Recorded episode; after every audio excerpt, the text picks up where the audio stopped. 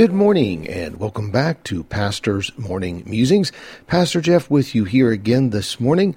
And today we are going to be once again in the book of Hebrews, uh, but we'll be in the last chapter today, chapter number 13. So this will probably be our last musing now for a little while at least in the book of Hebrews.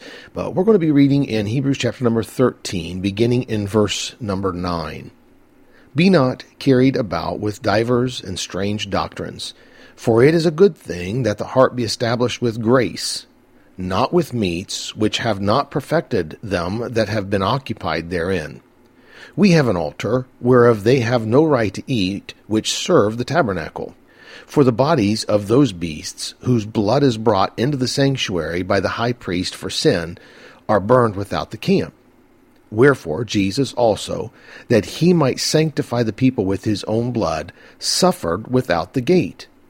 Let us go forth therefore unto him without the camp, bearing his reproach. For here we have no continuing city, but we seek one to come.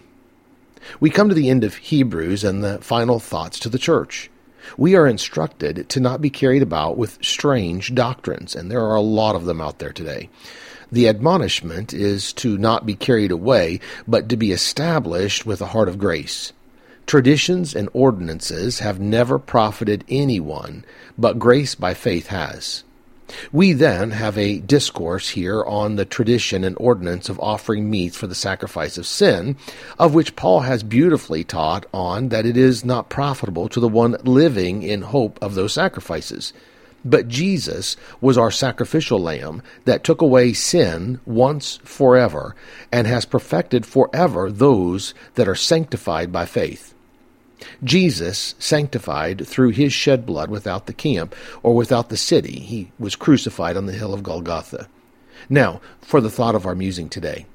Hebrews 13:13 states, "Let us go forth therefore unto him without the camp, bearing his reproach." I stopped on this today because the words here indicate that I, as a sanctified child of God, washed in the blood of the Lamb, need to get going. Get out of my sealed house get out of my four walls of protection and take the truth of Christ to a lost and dying world, bearing his reproach as I go. He then states in verse number 14, For here we have no continuing city, but we seek one to come. As we live life here on this earth, we may never leave the house we live in. We may never change jobs. We may always be in the same church. But none of these things in this city of our life on this earth will continue. We will all leave this earth someday. And as a child of God, I seek or I look forward to my eternal home. But right now, nothing on this earth will ever be our continuing home. So we need to get up and get out of our protection of our earthly camp and take the gospel of the precious blood of Jesus Christ without our camp. It's a simple thought I know for this morning, but as the old song goes, this world is not my home. I'm just a passing through. My treasures are laid up somewhere beyond the blue.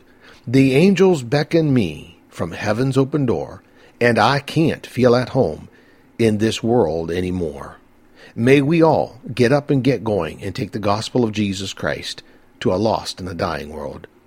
So let me leave you with this one last thought for today to be good to all who come your way, for one you meet may be in difficulty seat